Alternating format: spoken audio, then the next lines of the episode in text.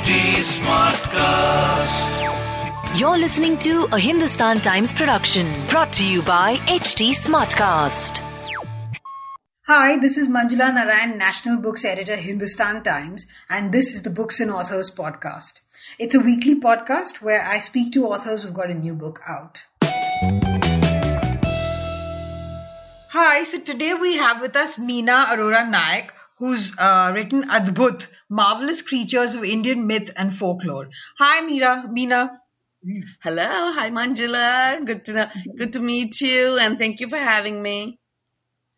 Yeah, so Meena, do you want to tell us how you decided or why you decided to, write this book, which is like I was saying, it's such a trigger for the reader to read more and to learn more about the myths and the folklore, the creatures that you've spoken about in your book. Certainly. So I think it actually, I'm not quite clear on how I actually started on the book, but I have a feeling that when I was writing an earlier book on myths and folk tales of India, basically, The Blue Lotus, there were a lot of animal characters that kept appearing in the myths. And I think I started a conversation with my editor at that time saying, this seems to be like a whole different spin-off. So I think the conversation sort of evolved over time. And then we both had a favorite book, which Borges' Imaginary Beings, I think it was written in 1957. Both of us, at some point we started discussing that book. And then we were considering a children's book related to the characters and then a more adult book. And then somehow we settled on this one saying, okay, you know what, we're going to do a book on imaginary characters. And then, of course, it wasn't just imaginary, but it had to do with myth and folktale because, first of all, that's my expertise. And then also, there was just so much material in the myths and folktales that we had already written about. So I was wondering, you've got creatures from Hindu myth, from Buddhist myth, from Islamic and Christian traditions, and Sikh as well. So it's really wide. So tell me about, a lot of writers concentrate on just a single tradition, So let's talk about that. Thank you. Actually, in my head, that's actually one of the most important questions. First of all, these are Indian traditions, and India is not just one tradition. So, and to just focus on one tradition is negating other traditions or not taking into account. And another reason is that they're all so interrelated. No culture is an island. It does not develop on its own. Everything in a country such as India, my goodness, everything gets interrelated. And so, take the bull, for example. I mean, it isn't just interrelated in the cultures in India. It's related. It's internationally connected. Or so many cultures across the world. The phoenix is another one, which of course is similar to the Simurgh in Islamic tradition. And so there were just these creatures, or any myth and folktale is interrelated as a result of how culture evolves. And so there was no question in my mind that the book had to be about as many traditions as we could possibly cover. And so of course it had to happen. And what was interesting is how you make the reader see the connections also, without really banging us on the head with it, I guess. Yes. Thank you. And so, yes, that was intentional. And thank you for mentioning that. How long did it take you to do this? Did you just, because you've been working in this area, so you already knew what would be put down, or? It a process. It's always, it's always interesting to talk about how certain books take a little bit longer than other books. So actually, when I first started, we did have a sort of a list of characters, as I mentioned, because, the inspiration was Blue Lotus. So we had some characters that we had actually taken from those myth who we felt deserved a story of their own. But then as I started making the list a little bit wider, I realized that it may require more work, mostly because of the research, because many of these characters are not so easily available in, You can't just simply pick up a book and say, hey, let me find out about Shamir the worm, or etc. So I knew that the research would go a little bit deeper than I expected. And then, and I think I mentioned this in my author's note also, then the pandemic hit. And fortunately for me, it's horrible to even say, but fortunately for me, I wasn't going to work. So I had had more time than I had expected. And so I could research actually. As a result of that, the list changed for me. So I would say that it took me about, we started, I'd say about 2 years. So 1 year to sort of figure out what I wanted to do, and then another year to research all of it. And then of course, a few months to, as I was researching, I was already writing. So I'd say about 2.5 years total. Mm. And what was surprising to me is when I was reading it, I realized that, while one is, as an Indian, you're really quite familiar with, Buddhist myths and with Hindu myth, you're not really that familiar with Sikh iconography or, so that was quite a revelation. And of course also Islamic, though the Sufi stream is very familiar, but the myths are not that, so that was fresh material. So you want to talk about that? Yes, all right. I think the first thing that we need to clear up is that myth is, we comprehend myth as, let's say, fictitious or something that is, a made-up story to explain something, or as quote unquote as a moral teaching. It really is not. Myth is actually amoral. It doesn't talk about morals. Morals actually, it relates to us, and so we impose on it the morals that we grow up with, basically. So myth is very, very personalized. So that's, and it's not fictitious. It's actually truer than maybe real life, because it talks about an internal, a deep reality, which is, like I said, truer than truth. Therefore, let's say faiths such as Islam or Sikhism, where we don't expect a lot of myths. Actually, all of quote unquote religion is mythology based, because it's all based on these lovely learnings that are about the truth of life. So nothing is actually removed from myth. Therefore, yes, they were a little bit harder to research, to actually, to see if we can, what stories can be taken out of them. So rather than just myth, what stories, relatable stories can be taken out of them. But believe me that they're plenty. And Chitthabas has always been, in Sikhism, Chitthabas has always been one of my favorite. I've always wondered about this, especially the image of Guru Gobind Singh Ji. So, it was another thing. And then the Islam's she camel. Wow, what a story! That of the calf crying 3 times, and it being taken into account. So yes, of course, and it was intentional as well, that I needed to make sure that Sikhism and Islam were covered. And also the story of Burak.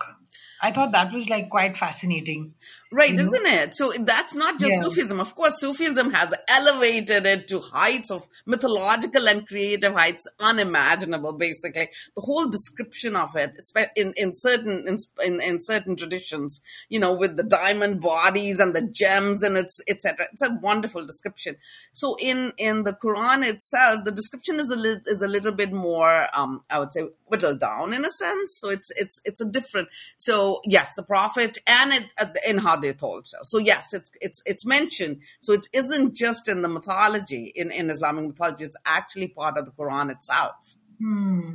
You've set some creatures together, and they're sort of families of, they're birds and they're animals and. So talk about that classification, the classifications. Oh, okay, but certainly. So, and that was something I struggled with. How do you classify, like you said, how do you classify this particular book? Yes. It could have been just a random list of characters, but really because these characters are so related to cosmogonies and cosmographies, the creation of things and life in all traditions, it ultimately made sense in my head. Literally, like one day, it's one of those things. Like, oh my God, yes, it has to be related to creation stories. So I went back and read as many creation stories as I could, and I realized that there were classifications in the creation stories. You know, the birds of the creatures of the sky were created, and the first creatures in most traditions created were the creatures of the sea. But I really like the story of Simurgh, so I did a little bit of creative license here and made that the first section, the creatures of the air. So that's where it came from, the creation story. So when the supreme beings in these traditions created, they created classified beings like creatures of the sea, creatures of the land, creatures of the air, etc., etc., etc. So that's where the classification came. But then I had these creatures that didn't fall into anything, such as the chimeric creatures. And so these were the ones that required a classification of their own. They were just amalgams. We thought about chimera, but chimera is such a non-Indian term. It's more of a Western. Yes. It has a Western connotation to it. So then we decided, I like the word amalgam. It literally gives a sense of putting something together in a box and maybe just shaking it. So it's like a mixture of things, because most of these chimeric creatures are really a mixture of many, many creatures, which in itself, of course, is symbolic. And so, hence the classifications. So the five sections, as you know, creatures of the air, creatures of the sea, creatures of land, and the creatures that exist in between, such as snakes and dragons, etc. Insects, where do you put them? You know, they're snakes are creatures that exist on land, sea, and burrow in the ground as well. And so those are the creatures in between, and then, of course, creatures of amalgam. Okay, so, you know, while I was reading it, and the Simurgh story actually reminded me of one of Salman Rushdie's early novels, you know, the only sci-fi novel he's written called Grimace, I think, and which is based on the Simurgh myth. And then I was also thinking about the Marvel mythology, and, you know, and how we are constantly recreating and creating myths. So do you want to talk about that? Certainly. So, and what is it that makes us do this as humans? You know, we're constantly doing it. I create a story. So, I mean, this is very clearly from a Sufi tradition, and there was a Persian writer, Fariduddin Attar, Conference of Birds. Yes. He wrote. It's a wonderful long Sufi text about these birds that want to find out about the soul, basically, or, you know, the self. What is the self, and what it is that wants transcendence from this monotonous world, basically. And so and so these birds get together and they decide to go find their king, which of course is the Simurgh. At the end of it, only 30 birds. So it's literally it's a text. It's a novel. It reads. It's a lyrical novel that reads about this journey that the birds take, and to find the Simurgh.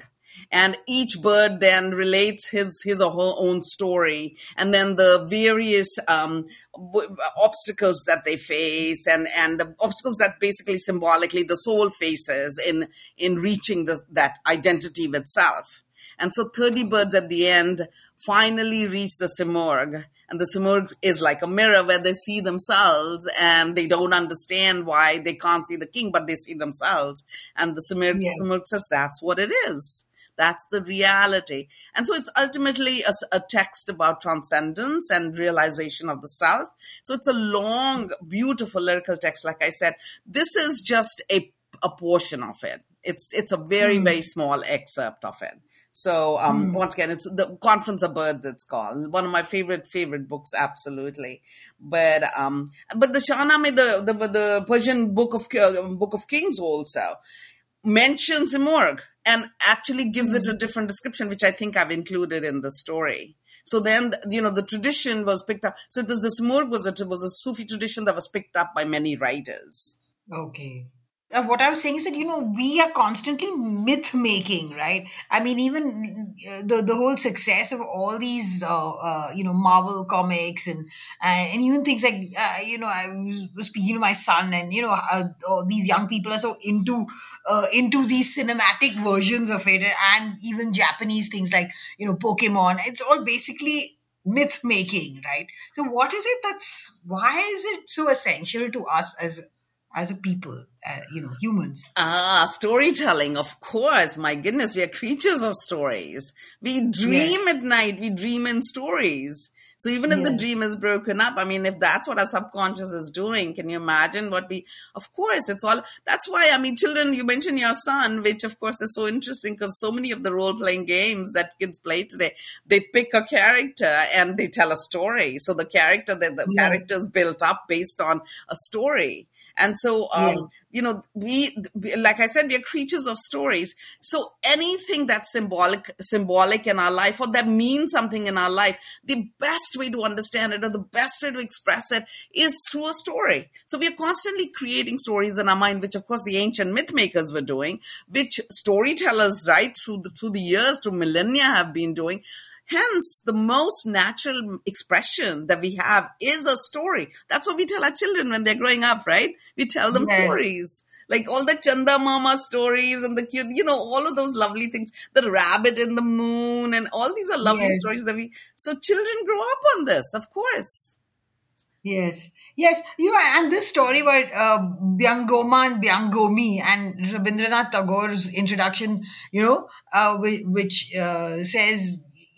I thought there was so much nostalgia in it, and even this nostalgia is like for a time when grandmothers were telling stories, and I was thinking that nostalgia for this time still continues, and this was written in 1907, so right. I mean, it's a fantastic story, and I think that I'm older, I've got a grandson now, and I feel like a grandmother. I feel like that grandmother, even the grandmother with a sack full of stories. My daughter grew up on these. So my daughter's bedtime stories used to be myths because that's like I said, I grew up in myths. My parents told me myths when I was growing up. So my bedtime stories used to be myths. It was only later, even though they're quite conservative Hindus, but really the myths that I grew up with were stories to me. I didn't learn the quote unquote religious context till much later in life. And hence my daughter grew up on myths as stories as well. And so the grandmother's Julie is still very much a part of every child's life, because I think we still tell our children bedtime stories, whether they are from our culture or another culture or stories we ourselves grew up in. And so Byangoma and Byangomi are one of the most till today. I mean, my husband's Bengali, and so till today those are very popular characters in Bengali traditions.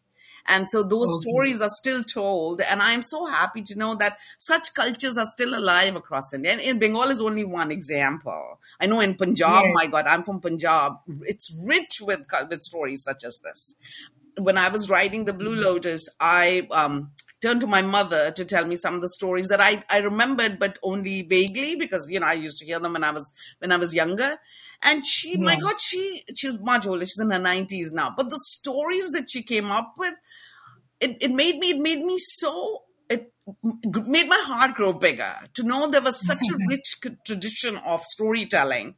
And, so my books are sort of a way of carrying on that tradition, I want to say. And I like even this, the dog that guards the judgment bridge, the Parsi stories, I thought that was like really fresh because I know we know Parsis, but the Parsi myth hasn't really been explored that much, I think, except by Parsis themselves, maybe, You're absolutely right. It hasn't. And also Zoroastrianism, of course, as you know, as it happens with all other faiths and traditions in India, everything has become so mixed up with everything else that, we can't actually, unless you're doing some solid research, you can't actually identify this is this tradition and this is, but in certain aspects, such as the dog, because Parsis have such a fantastic last rites tradition.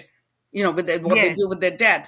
Therefore, and actually that's a very important aspect of how we live our lives. Actually, the most important aspect of our lives, think about it, the most important aspect of our life is actually death, because we don't know anything about it, right? Therefore, a lot of stories and traditions and rites are attached to not just to in Zoroastrianism or Parsi, in the lives of Parsis, but across the board, are attached to death stories. And so, of course, and that it's, isn't it? And to know that a common dog could actually be the guardian of your dead body. I mean, that's crazy. Yeah. Yeah. That also made me think of Yudhishthira's dog, who accompanied him on his last journey. So that I made that connection also while I was reading this, Beautiful. Was that in your head? Beautiful connection, because that's dharma, right? Yudhishthira dog is dharma. At the end, it's revealed as dharma. And you know what? When I used to hear that story as a young person, and my mother would tell me how the dog was dharma and knew right and wrong and all of that. And then at a later point in life, I also learned that the dog is actually considered, in the caste system of India, the dog is actually on one of the lowest rungs of the caste system. And that it's actually untouchable, that if you touch a dog, my mother's very conservative. And so if I touched a dog, I would have had to come and wash my hands, of course, the germs and all aside, but only because of that. But do you understand? So that the idea that not just dharma, and of course in the lives of Parsis, the dog is dharma and dog is what's going to lead you. But the fact that the caste system is thrown asunder. Something so lowly could have such transcendence. Yes. Yeah, so I guess myths make us, transcend our social constraints, I guess, in some way. Yes, very well said. Thank you so much for saying it. They totally do. They're the bridge that help us connect. That's what I think. I'm a mythologist, so I'm, I keep touting the horn of mythology all the time. But I truly believe that they help us bridge not just, communities, but castes and traditions and literature and everything. There's just so much depth in them. So yes, thank you for saying that. I also found this the Angami myth fascinating. This Techno, I don't know whether this Techno, is Techno, yes. Oh my goodness, yes. Oh wow. Let's talk about that. It's such a wonderful one. When I read the Eskimo tradition, or the beliefs that that the soul can transfer, like man and animal were shared a soul, basically, that you could transfer into one or the other. It made a lot of sense, because it's actually, I think, a very thornic tradition that, it's related to the world and below the world and spirits that exist in between, right? And so, so this so nebulous world, in a sense, so to speak, that in our reality is not really quite real, but it's like somewhere out there. But actually, if you look back at ancient traditions, especially of totemism, for example, it is actually, it makes sense that we share so much with the animal world, so to speak, the creature world, especially when everything was created at the same time, right? If everything was created at the same time, then why wouldn't we share this connection and share a soul, or be able to transfer from one body to another? So that's what the belief is, right? That tigers and men are able to transfer because they are brothers of the same mother, so to speak. That's really what the belief is, which we could, so that's tigers, but it could be any animal that we feel affinity to. Why not? I remember when I was a child, we used to play a game. If you were an animal, what animal would you be? Did you ever play that, Manjula? No. We used to have that during at birthdays and all. Okay, you know, like, okay, which if you were a flower, what flower would you be, etc. So which animal would you be? And then we would think. I remember thinking, okay, at various times I was a camel because I really liked the idea of not having to, you know, like drinking for 7 days and crossing the desert. You know, it was such a crazy animal. And so zebra was another interesting one. But you see, so trying to put your own self within the mold of an animal was so interesting, but I think that sort of connects to it. That it's an ancient belief, which actually people did believe before we started seeing, before technological advancements, and where we started separating animal from man. So this it's a very ancient belief, comes from there, that man and animal can, especially tigers. And I won't give away the story, but the most interesting part of it is the end, where how do you tell if a man's soul has entered a tiger's body? Manjula, do you remember from the story how you can tell if a man's soul is... Yeah? So, yep, that's the most fascinating. So imagine looking for that paw print, saying, oh my God. And if one were to find a paw print such as this. Yes. Gosh. Yeah, exactly. Actually, the tribal mythology seemed, I mean, maybe it's just because it's kind of removed from... one's own mythology that one's grown up with. It seems even more interesting, you know, and I kind of wish there was more of it, because it's like so original and different. And we haven't heard much of it, which itself it's a tragedy in my mind. We need to hear more about these ancient, these tribal mythologies, which are so rich. Many of them, of course, have been have borrowed, or I should say, have been taken over sometimes by the larger pan-Indian traditions of, you know, the larger traditions of Indian mythology. But in themselves, they are terribly rich. Like, for example, the other one, do you remember Kangappa, the python? So that that all that shows evidence how there's been an intermingling of the pan-Indian and tribal, etc. So that's of the Chote and the Mithe tribes. Yes. And so you're absolutely right. They're very rich traditions. My favorite one is the caterpillar, though. The caterpillar, which... Yes, that's a really good one. It reminded me of Red Riding Hood. That's a bit tragic. It is, and a little scary. Like, beware, the tiniest of creatures could pose some danger, right? A caterpillar, for heaven's sake. So these are of course warning stories and teaching a lesson stories and keeping a tradition stories. They have many of the tribal myths and folktales actually are animal related, which tells you exactly that stories about animals were created perhaps before any other stories were created. I mean, we know from our own Vishnu avatars that the first three avatars were animal avatars. So obviously animal traditions were more alive in the ancient world, or more prevalent in the ancient world. Stories of anthropomorphic, man-like characters happened later. Yes.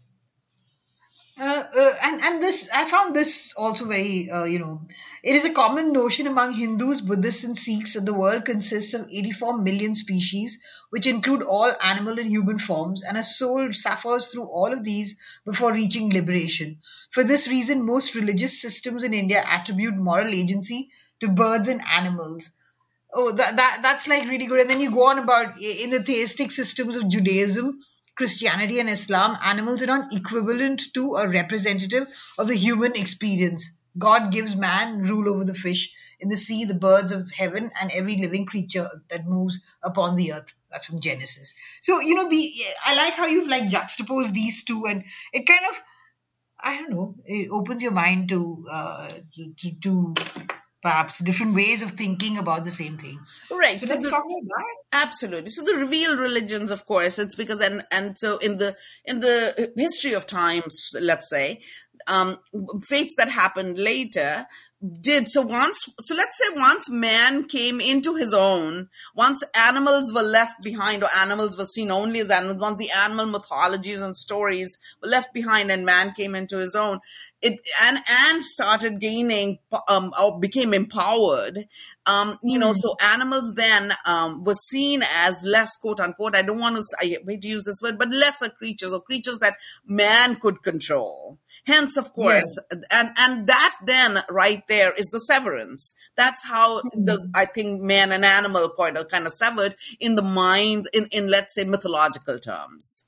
That animals became animals and men became men. And I mean, it's the same goes with, let's say, like once again, with reference to Vishnu's avatars, that, eventually, and then we have the Narasimha, which is his fourth avatar, where he's man lion, and then he becomes Vaman, which is a dwarf man, and then ultimately he comes into his manly being power, and so it almost reflects the traditions of revealed religions such as Islam and Christianity, etc., that when man came into his own, animals became lesser, and hence man gained control over them. So myth doesn't create man creates myths. So whatever we were seeing in our own reality is what we told in stories. Hence, the mythologies of all religions or faiths actually come from what man was seeing in himself and around him.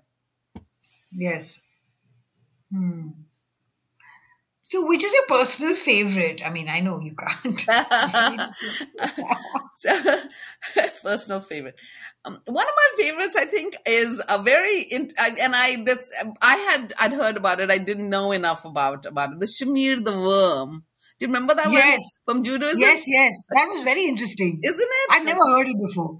I had like I said, I'd heard about it, but I'd never actually done research on it, and so that was so it's I mean, I'll tell a little bit of the story. So it's a worm that King Solomon used to cut the stones when he created his temple in Jerusalem. And the reason for it is, of course, one of my favorite reasons is because he didn't want to use any tools that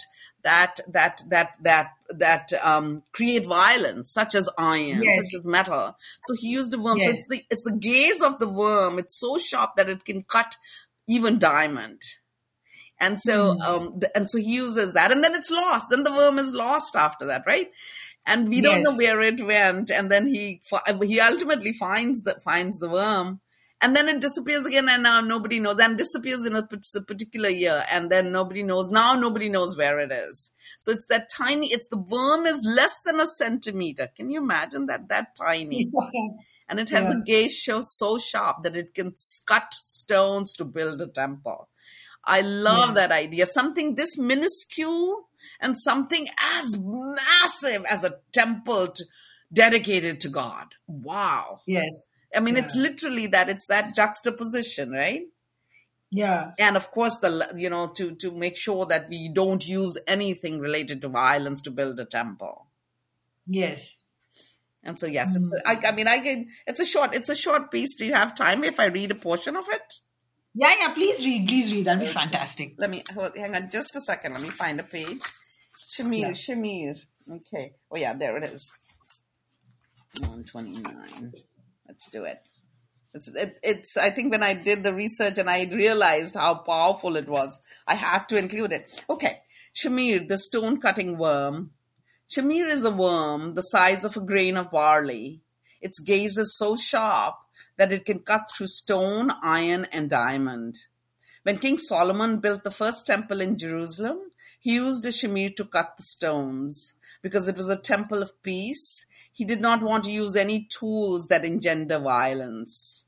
The shamir has existed from the time of Moses. It was one of the 10 wonders created by Yahweh on the eve of the first Sabbath. Moses himself used this worm to engrave the names of the 12 tribes of Israel on the breastplate of the first priest. But after that, the shamir disappeared and no one knew where it was. Some said it was hidden in paradise, and only Asmodeus, who is the king of earthly spirits and the prince of demons, knew where it was. Because Solomon needed the shamir for his temple, he brought Asmodeus under his control and made him reveal the worm's whereabouts. he discovered that it had been entrusted to the angel of the sea, and that angel had entrusted it to the moorhen. Hence, Solomon sent his aides to search for Shamir in the marshes where the moorhen lives. They found it, caught it with cunning, and brought it to Solomon. After Solomon used the Shamir to build his temple in Jerusalem, he wrapped it up in wool and stored it in a container made of lead, its gaze so sharp and fiery that any other container would have burst and disintegrated. In the Holy Quran, so here's the cross culture then. In the Holy Quran, the Shamir is called the worm of the earth. It is mentioned in the story of Prophet Suleiman's death. The prophet was an overseer of incarcerated jinns who were building the temple. When he died, he was standing in the temple site holding his staff. He remained leaning against the staff for almost a year.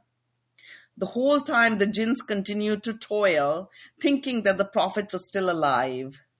When a worm of the earth gnawed through the staff till it broke, and Suleiman's body fell to the ground, that is when the jinns realized that their warden was dead and they were free to escape. And then, of course, the last line. When Nebuchadnezzar destroyed Solomon's temple, the Shamir disappeared from earth. The year was 586 BCE. Mm. And so, see, it covers the sea, it covers heavens, it covers the earth. It's basically, I call this a holistic myth. It has everything. It has the juxtapositions. Yes. It covers all three levels of the world. It covers the jinns. It's got the godly element. It's got temples. It's got everything basically that a story needs to have. And it's got the comic element also with these jinns toiling away, thinking he's alive. True, I didn't even see that. Thank you. It does have a comic element. And also, you know, I thought, you know, this thing about the parrots and the mongoose, you know, these are creatures we see, you know, around us as Indians, but putting it in this book made me think about them more in context of mythology and folklore, and you know how parrots. And I didn't know the story about the mongoose and, you know, about the golden mongoose that spits jewels. So that's... it's actually a very powerful story. And it's actually in the Mahabharata. So the Mahabharata actually ends with it, which is very interesting because, you see, the Mahabharata is a battle text, basically. It's a war text, right? In fact, I remember my mother telling us that, you know, having the Ramayana in the house was auspicious. Having the Mahabharata in the house was inauspicious. Simply because it's a war text and it encourages conflict because it's a conflict between cousins and families and, you know, all of that. Therefore, but telling the stories of the Mahabharata was important for the spirit, she would say. Hence, the golden mongoose to end the Mahabharata, which I think in my head is actually the tellers of the Mahabharata were supreme storytellers. They write a whole war text, but how do they end it? They end it with the story of peace and sacrifice, because the golden mongoose is all about sacrifice. He goes to the story is basically this, that when he goes to Yudhishthira's Ashwamedh Yajna at the end, when he wins the war and he's going to take over the throne of Hastinapur. And so everybody's, you know, he's using all this wealth and all of that, and everybody's being rewarded. They used to have these huge sacrifices at that, you know, at the altar. They would give away hundreds and thousands of, you know, vessels of jewels and everything, all of that. And so no ordinary person could actually afford such massive sacrifices. Even the kings used to put their people in debt in order to take money from them to have these sacrifices. So this mongoose, so he's enjoying himself and saying, oh my God, look what a ruler I've become. And this tiny little mongoose, who's gold on one side, but gray on the other side, comes into the sacrifice and speaks in a human voice and says, he negates the whole sacrifice. He says, what are you feeling victorious about? Your sacrifice is zeroed out. You don't have the necessary elements of a true sacrifice. And then he tells a story of a Brahmin who gives away, and his family who give away the last, literally the last grains of their meal to him, even though they are fasting. When he goes to visit them as a guest, they basically sacrifice themselves, and his body at that time turns half his body turns golden, and he's now looking for another sacrifice to turn the other side of his body golden. But he cannot find that sacrifice, and he had come to Yudhishthira's sacrifice hoping that this one, because Yudhishthira is the Dharma king, that his sacrifice would turn his body golden. But it's nothing. It's the same strain of using wealth and feeling victorious about being rich.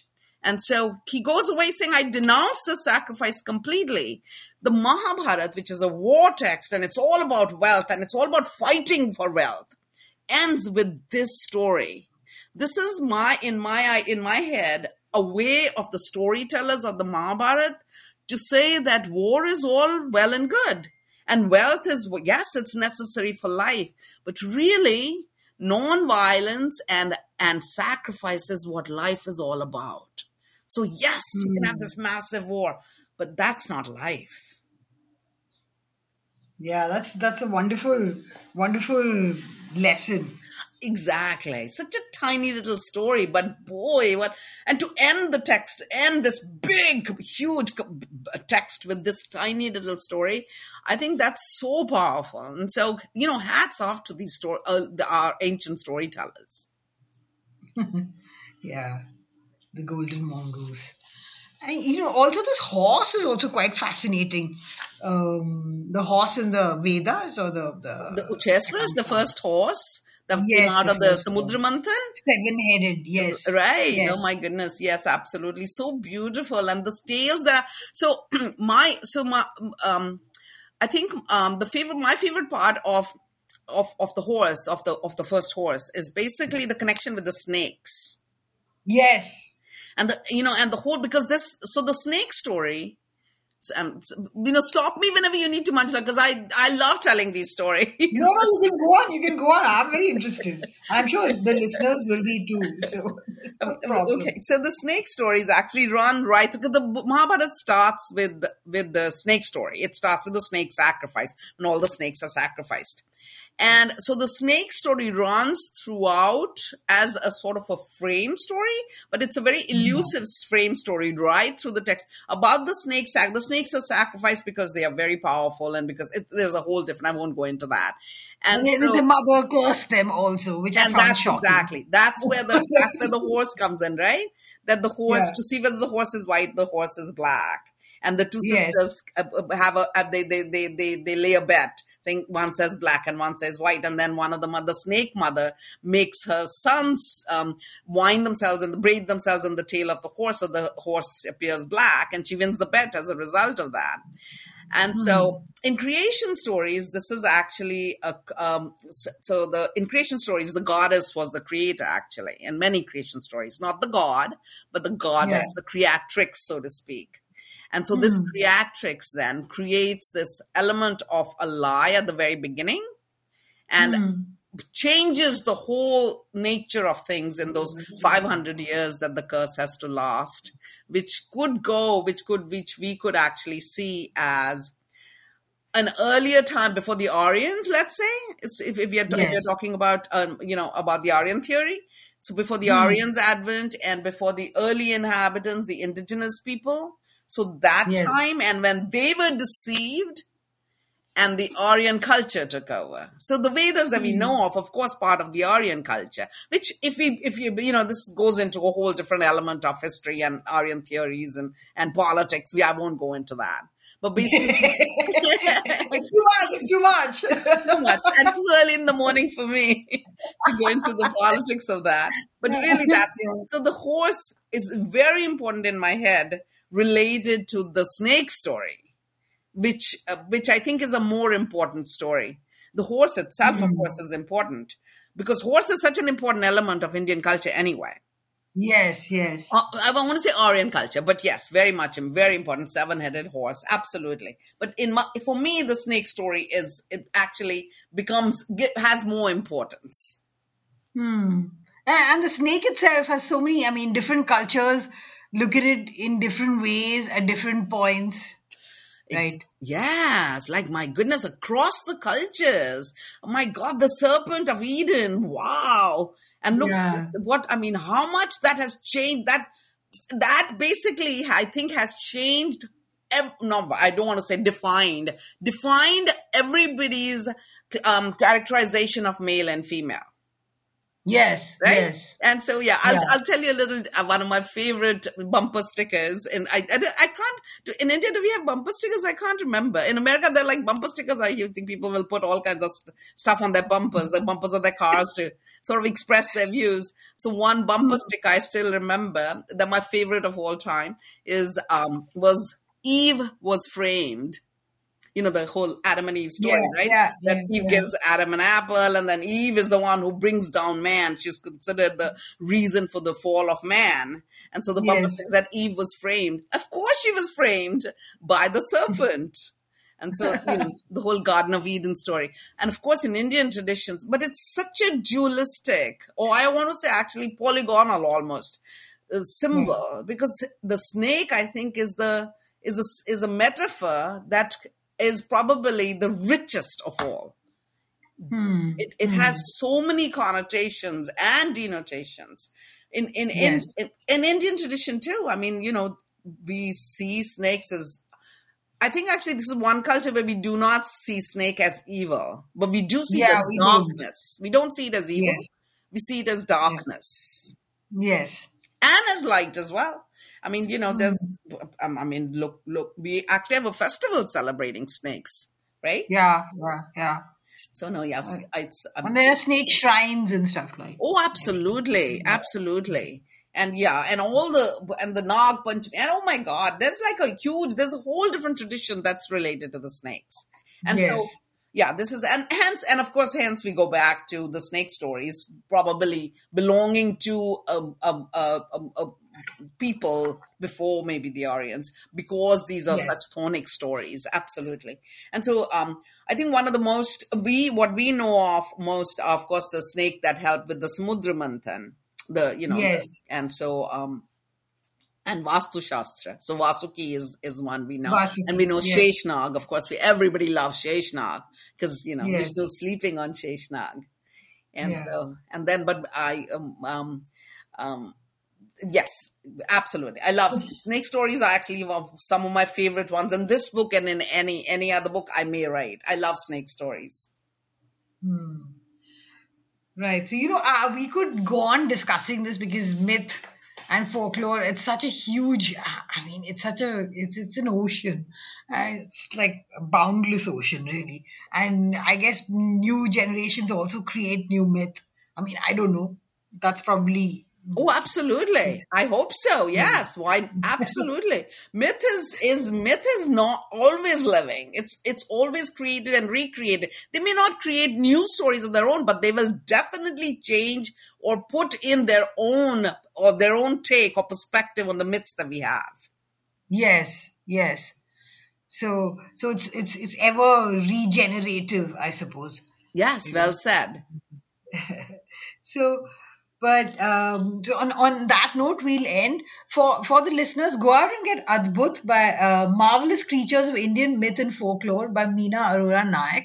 It's a lovely book, and I have to say it's got lovely illustrations as well, besides the stories. But the stories themselves are fascinating, and, it makes the reader think about many other things, and it kind of makes you connect a lot of things that myths that you've heard about as a child and as an adult. And it's really makes you understand how central it is to being human, right? So thank you so much, Meena, for coming on the show. Thank you so much for inviting me, Manjula. I really enjoyed the talking about Adbhut. Bye. Bye-bye. This was a Hindustan Times production brought to you by HD Smartcast. HD Smartcast.